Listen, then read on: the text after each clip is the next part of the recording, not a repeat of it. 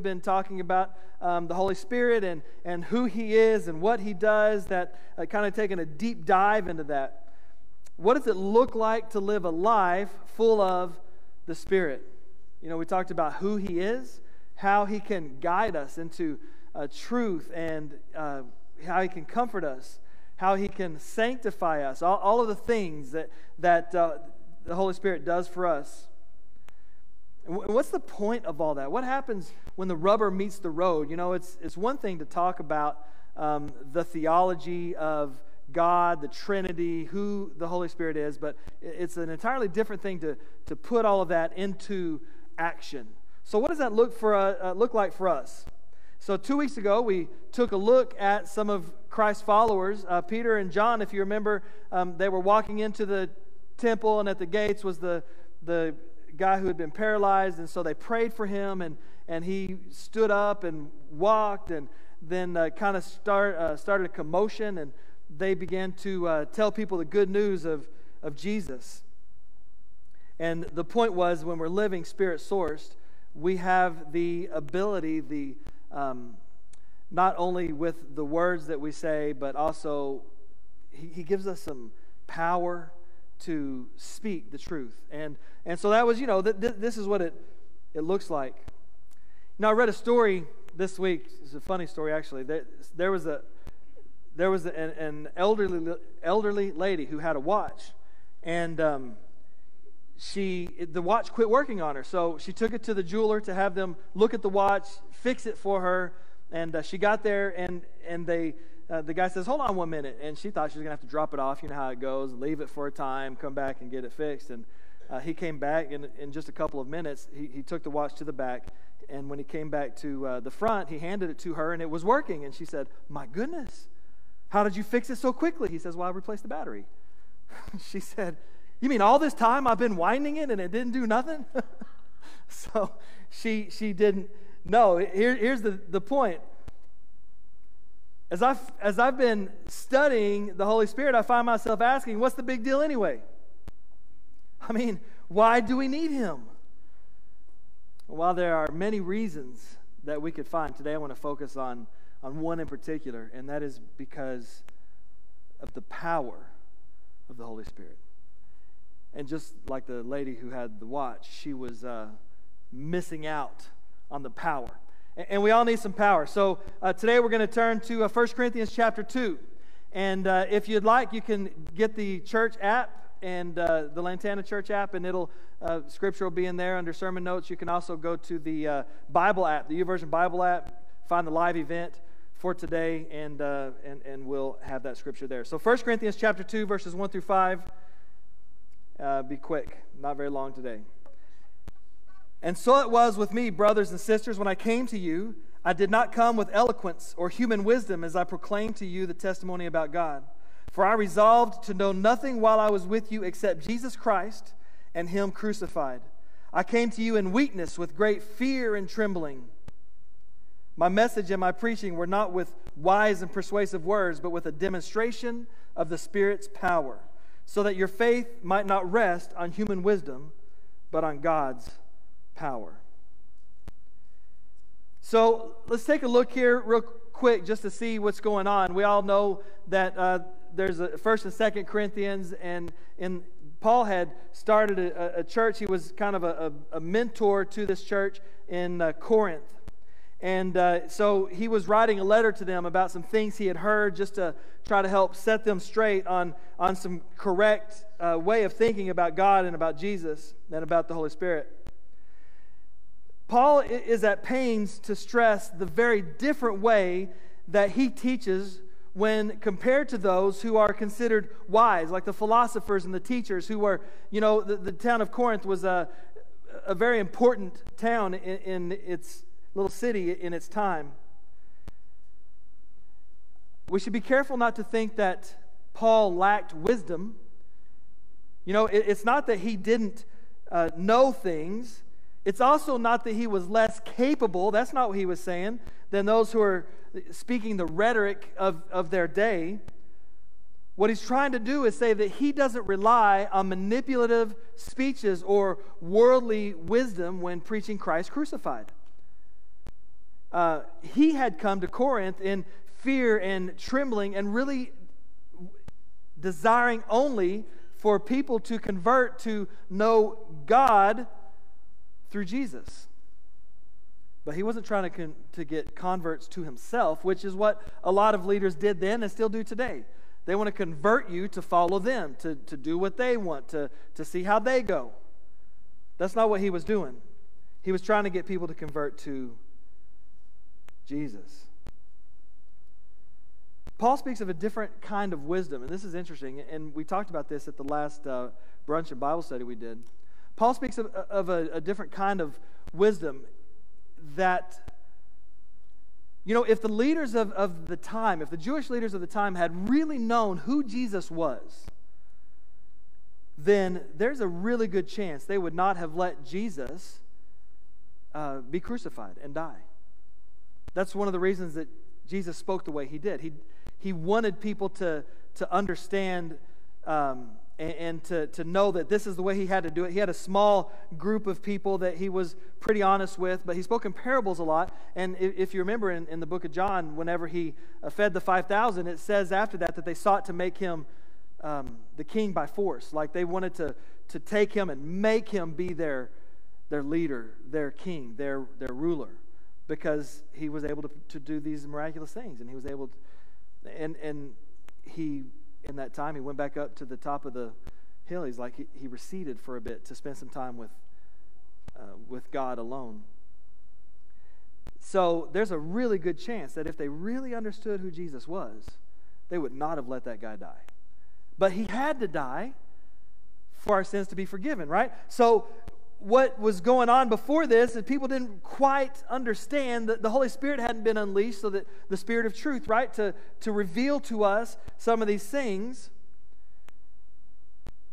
What had remained hidden to the rulers of the world when he was alive is now being revealed through the Spirit so that everybody knows. So now Paul turns to the innate power that the Holy Spirit brings. So back to my question, why do we need the Holy Spirit? I mean, we could probably find a list of unending reasons, really, of why we need the power of the Holy Spirit. But today I've narrowed it down to three, okay? So the first one is um, the Holy Spirit gives us power to communicate the love of God. And I'm going to try to stay on my notes, okay? But when we get to start talking about the love of God, I get so excited about his love. I've talked before, if you were in our Sunday school class, you would probably get a lot of um, kid and family discussion. Hear that. Um, one of the things I've learned about fifth grade drama is it is real. I mean, I'll just tell you now, fifth grade drama is real. It's legit, and it happens. Um, but here's one thing that I can tell you about every single fifth grader and all the drama I hear, is they are looking for love. They want to be accepted. That's why it's so very important as, as parents, that for me as a dad, that my kids know how much I love them, right? That they are finding acceptance with me. And I want them to translate that to the way God loves them, because I don't want them to find their value in who their friends are, or who the, the crush of the week is, or who the, you name it. I want them to find their value as a child of God. And as a child of Calvary Calendar, like your value is so much more. And that's that's true for all of us. But I'm telling you that because I know at the very heart of people, they want to be loved. They want to be accepted. They want to be known. And that's what the Holy Spirit does for us. He's able to translate the love of God to our hearts, So, so that we can now communicate that love. He gives us the power to do that. Because imagine when you come across somebody who's unlovable. We all know them, right? Oh, man. I, don't, I have no idea what I'm going to do when my kids are grown. There might be new stories, but we were in the we were in the car line for school the other day. And the the, uh, the seventh grade car line, okay? Everybody's a little more mature in seventh grade than they are in third and fifth, but we're in the we're in the seventh grade line, and, and there's two car lines, And it's a very well-known fact. There have been uh, phone tree messages sent so that people know they have to zipper. That's what the principal calls it. You have to zipper, okay? And so, like, if if I go from the left lane, then the person in the right lane gets to go, and then the next left lane gets to go, you know, so, so we're zippering, right? Man, there's nothing more frustrating when somebody doesn't zipper. Like, don't you know the rules around here? It's a zipper. You better start zippering. It's very easy to find somebody that's just not very lovable, right? By the power of the Holy Spirit, He gives me peace. He gives me patience, so I don't honk the horn. To love people that need loved.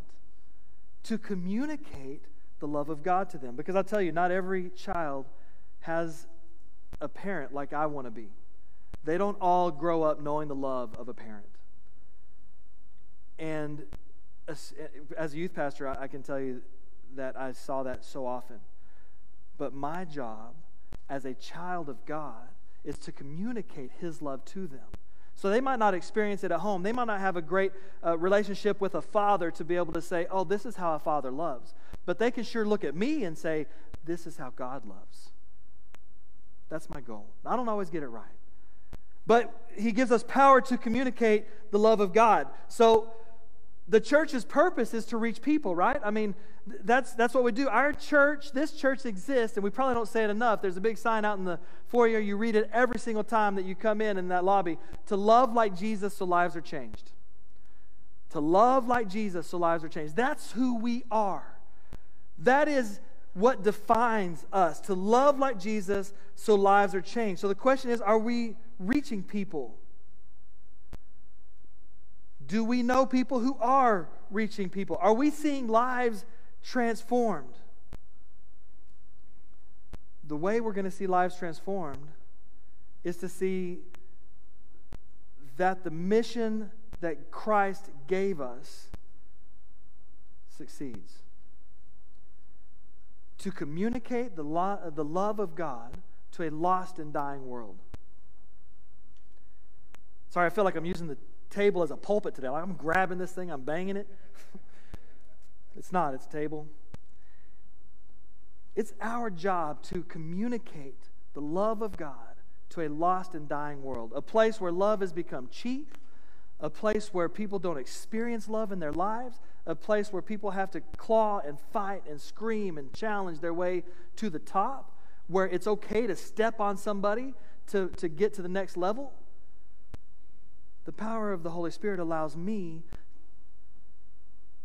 to communicate the right love of God. The Holy Spirit allows me to be the one who lets the next generation stand on my shoulders. Because it's about teaching them and loving them and supporting them. Because my time on this earth is limited. I remember when I turned forty, I thought, well, I'm halfway there. I got one foot in the grave. Now I'm going, well, didn't I think God said one hundred twenty years. So no, I, I'm just saying that the way I perceive things change. So I don't want to be anybody's stepping stool, but sure enough, I want to be somebody's stability. Right? And, and, and we teach people that, and we say, hey, let me give you a hand up. Let me help you. Let me love you. Let me encourage you. Let me show, who, show you who God is. The moment we become a Christian, God commissions us to spread the, His kingdom to our little circle. That's your commission. When you accept Christ, now your mission is to take His kingdom into your circle. That's it. it it's, it's the greatest multi-level marketing scheme ever invented, because we have to spread His gospel into our sphere of influence. That's what He's called us to do. That's what He wants. It's in this way that people's lives are transformed, others' lives and ours. So how does this happen? Okay, I feel like I'm way out. Just stay with me, okay? Paul says that the way this happens is not by wisdom. He says, well, it's not by wisdom. It's not with wise and persuasive words that I have coerced you into following my cult of Jesus Christ. It's not that. It's not with wise and persuasive words that the Corinthians had come to believe.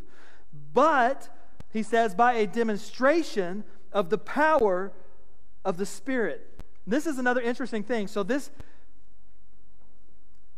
as I was studying for today, I really, man, I read about five different commentaries. I, I studied the Greek. I was looking at uh, the syntax. I, like I was, I was really focused in on this because I wanted it, what I wanted the Scripture to say when I dug into all that was, and God comes, puts a Superman cape on, and he had, you know, we have power with the Holy Spirit. It's by the Holy Spirit's power. And he's walking around and he's saying, you are healed, and you are healed. That's not what the Greek says at all, in fact. Now we believe in the power of the Holy Spirit to heal, to deliver, to bring people back to him. We believe in that. And there's plenty of scriptures that talk about that. But this one is talking about the power of the Holy Spirit at work in your life. Not the power of the Holy Spirit at work healing people, while that's true. The power of the Holy Spirit at work in your life, in your heart, changing you. So Paul says it's not with wise and persuasive words that many have believed, but by a demonstration of the power of the Spirit. And what he's saying is, it's not that I have convinced you to follow Jesus. It's that his Spirit has so transformed you that you can't help but follow Jesus. By the power at work inside of you to change you. And this is, for me as a pastor, one of the most frustrating things, because I want to convince somebody to follow Jesus. That's the truth, and you may experience the same thing. I want to tell them, oh, it's so great, and he's the best, and just trust in him. And, and they're like, well, I trusted in him once, and I didn't, you know. What Paul is saying is that you guys believe, not because I'm so smart, not because I am so convincing, not because I'm so persuasive, but because the power of the Spirit inside you changed you. So I can do nothing to convince anybody of anything, but the Holy Spirit, when he gets inside you and you feel the warmth and the change, and you feel the love, and your character begins to be different, then you're like, wait a minute. And then your friend sees that happening inside you, sees you changing, and they say, wait a minute, you sure don't speak the way you used to speak. You don't use the words that you used to use. You don't treat me the way you used to treat me. And they want to see what it is, that power of the Spirit at work in you, and, and that's what we tell them. Paul was referring to the power of the Spirit at work within an individual. And the work was Christ revealed through the Holy Spirit. So this is an interesting phrase that you might hear in some theology circles, that, um, that Christ was revealed through the Holy Spirit. He defined the Holy Spirit Christologically. Interesting, right? We're talking about Trinity, Father, Son, Holy Spirit, all different yet the same. So the Spirit was defined then through Jesus. And it's the work of Jesus, and that's where that's where we say, Jesus, come live in my heart. We know Jesus can't in his human form, like, and this is something with kids. So, you know, they're like, oh, I got Jesus in little, and I put him right in there. Right? That's not it. The reason we understand it this way is because the Holy Spirit is defined through Christ. So we say, Jesus, come and live in my heart. But really, it's the Holy Spirit who comes and dwells within you and changes you. Sorry, is that too, you with me? He, what I mean is, he points beyond himself to the Spirit's work in Christ. Man. I remember when I was writing this, I was thinking, I don't know if this is going to be like a ten-minute message. Because that's only point one. All right, let's go. There's three. One, there's two more. All right, here we go. Second one is this. Another reason we need the power of the Holy Spirit is because we need power to witness. The first is we need power to show love to people, right? Communicate the love of God. The next is we need the power to witness.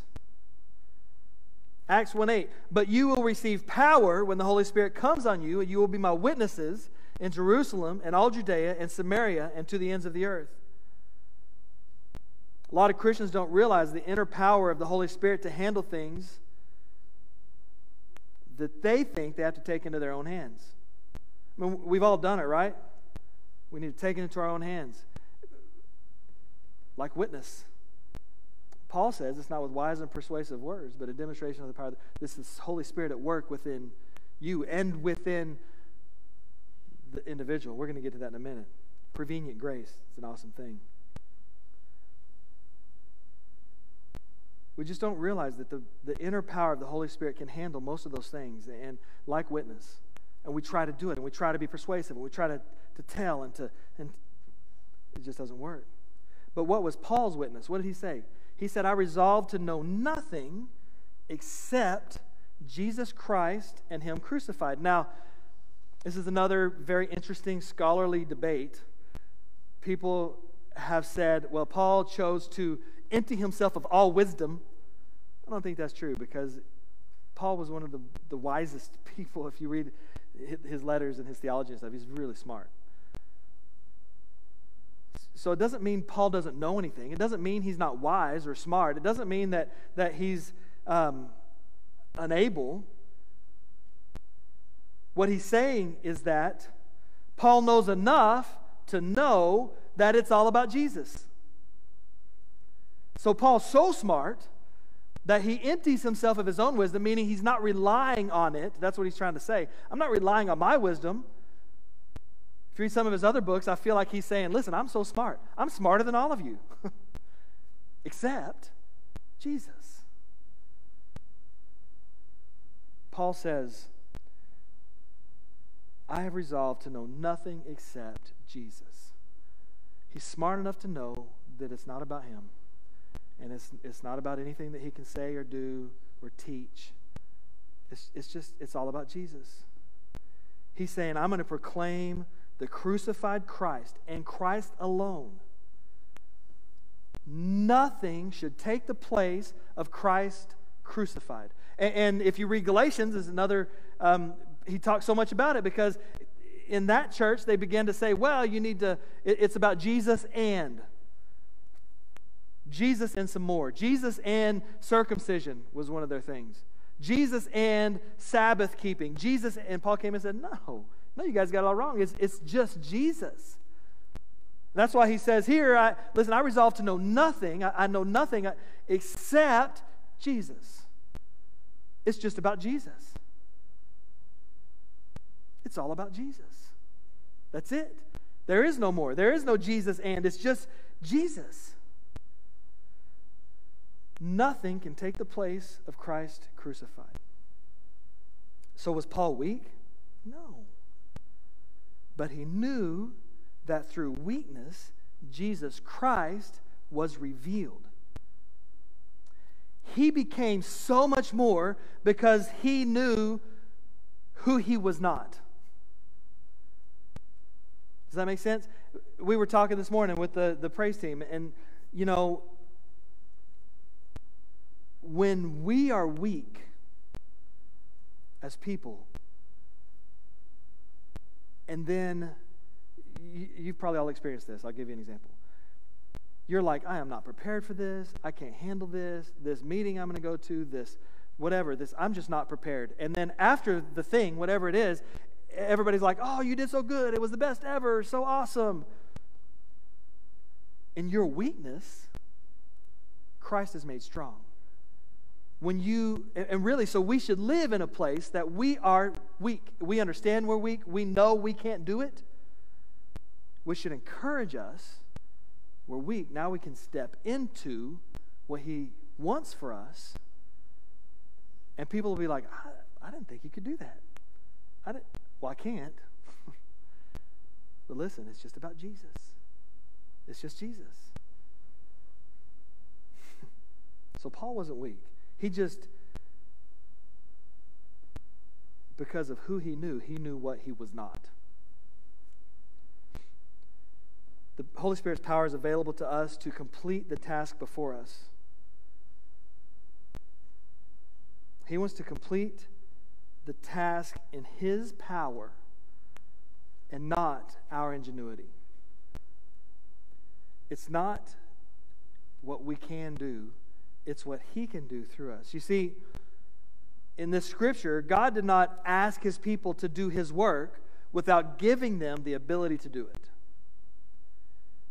He said, if we go to Pentecost, the day of Pentecost, before that, he said, listen, there's something coming. I need you guys to go and wait and pray. And they did that. And, and their work began on the day of Pentecost. Holy Spirit was, re, was revealed through them, right? It, it, was, it was an incredible thing. So he didn't ask them to do anything that he didn't equip them to do. It's why they waited in Jerusalem until the power of the Holy Spirit descended upon them. Acts one eight pretty well sums it up. Apart from the Holy Spirit, no one can preach the gospel. With the Holy Spirit, we can make the difference. Paul says it this way, my message and my preaching were not with wise and persuasive words, but with a demonstration of the Spirit's power, so that your faith might not rest on men's wisdom, but on God's power. So what is it that Paul knew?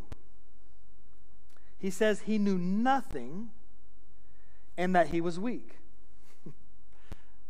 Some of us might stop reading there. Well, why would we read anything from a guy who knew nothing?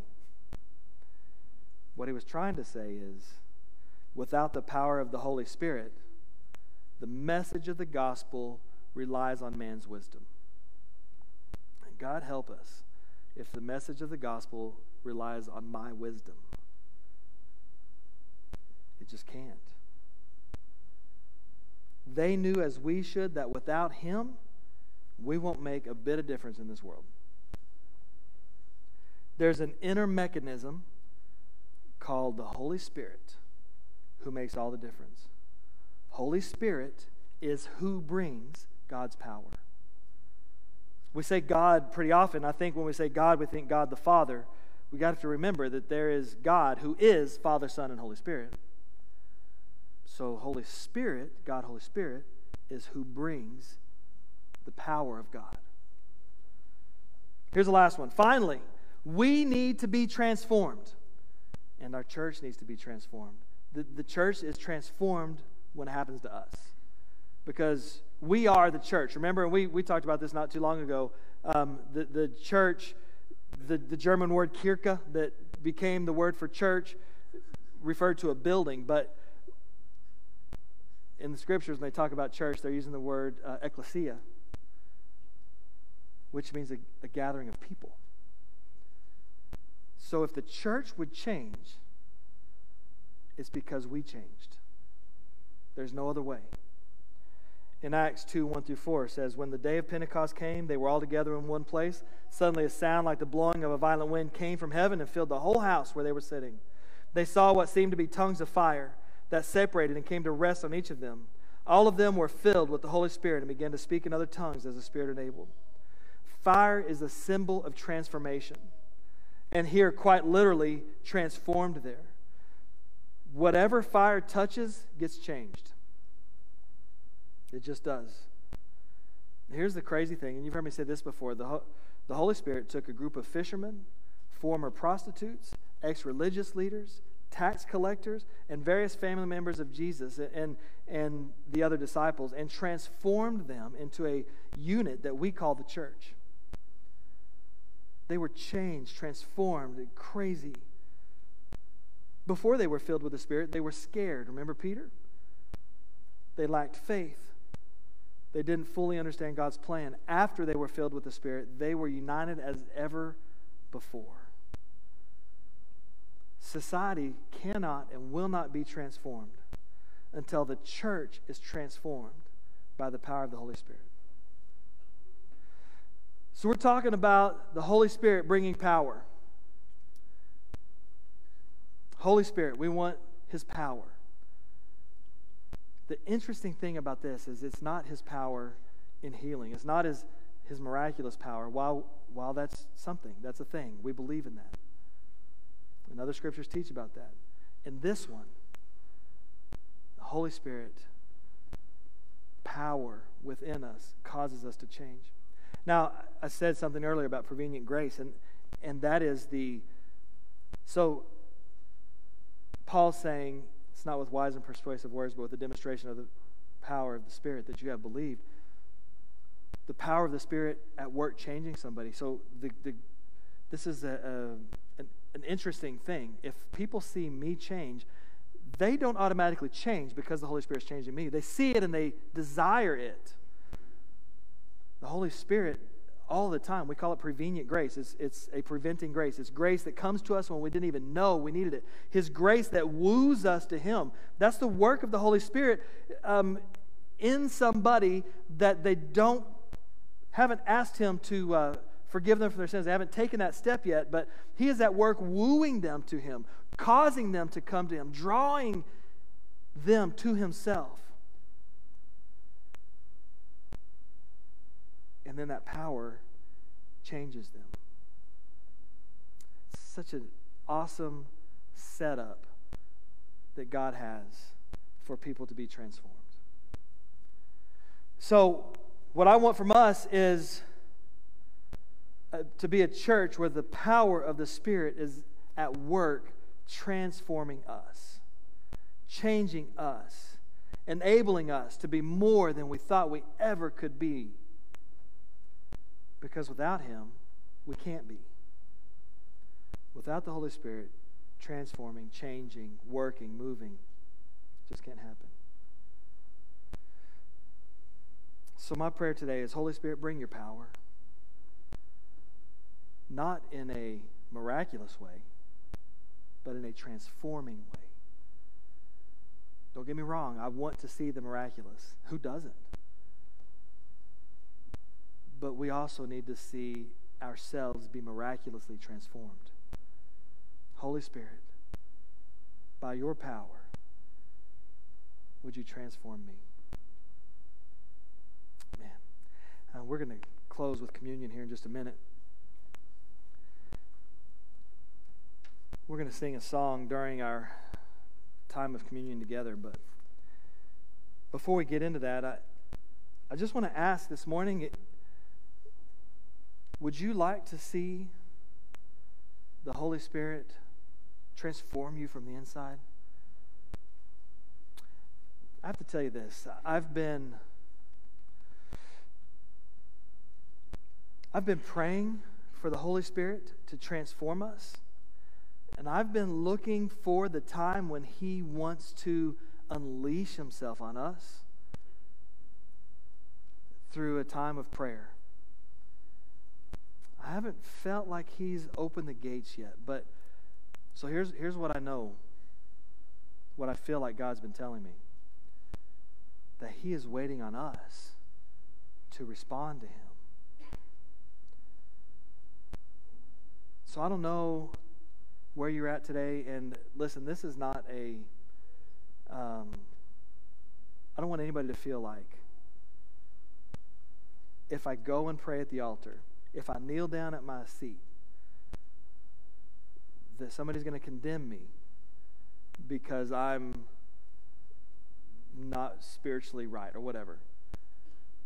What I want is a place where we can put all that aside and desire this type of infilling of the Spirit so that lives change, so that our church changes, and it just doesn't matter what people say or think or here.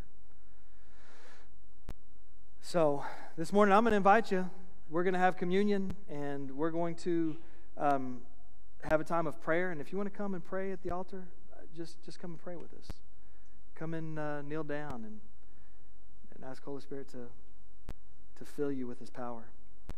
Um, and as we take communion, I re- remind you that our church is um, a church that we have open communion, meaning you don't have to be a member the church. Anybody can take it. There's going to be four spots around, and uh, we take it by method that uh, is called intinction. You'll tear a piece of bread off and dip it in the cup, And um, there are some alternatives at each place, by the way, if that's not good for you. But just uh, take a minute. Don't rush up to take communion. Spend some time praying as we uh, have our song. Let us worship and take communion together. Remembering how on the night that Jesus was betrayed, he took the bread and he gave thanks, saying, "Take and eat. This is my body, which will be broken for you." We recall as well how in the same way, when the meal is over, he took the cup, the cup of blessing, and he gave it to his disciples, saying, "Take and drink. This is my blood, the blood of a new covenant, which will be shed for you and for many for the forgiveness of sins. When you do this, do it in remembrance of me." Let's pray. God, this morning we're asking that you would work in our lives, God. That you would bless our time of communion and that you would fill us with your power. So my, my ask today, my prayer is that we would be open, each one of us individually, to be filled with your power, the transforming work of your Spirit in our lives. In Jesus' name we pray.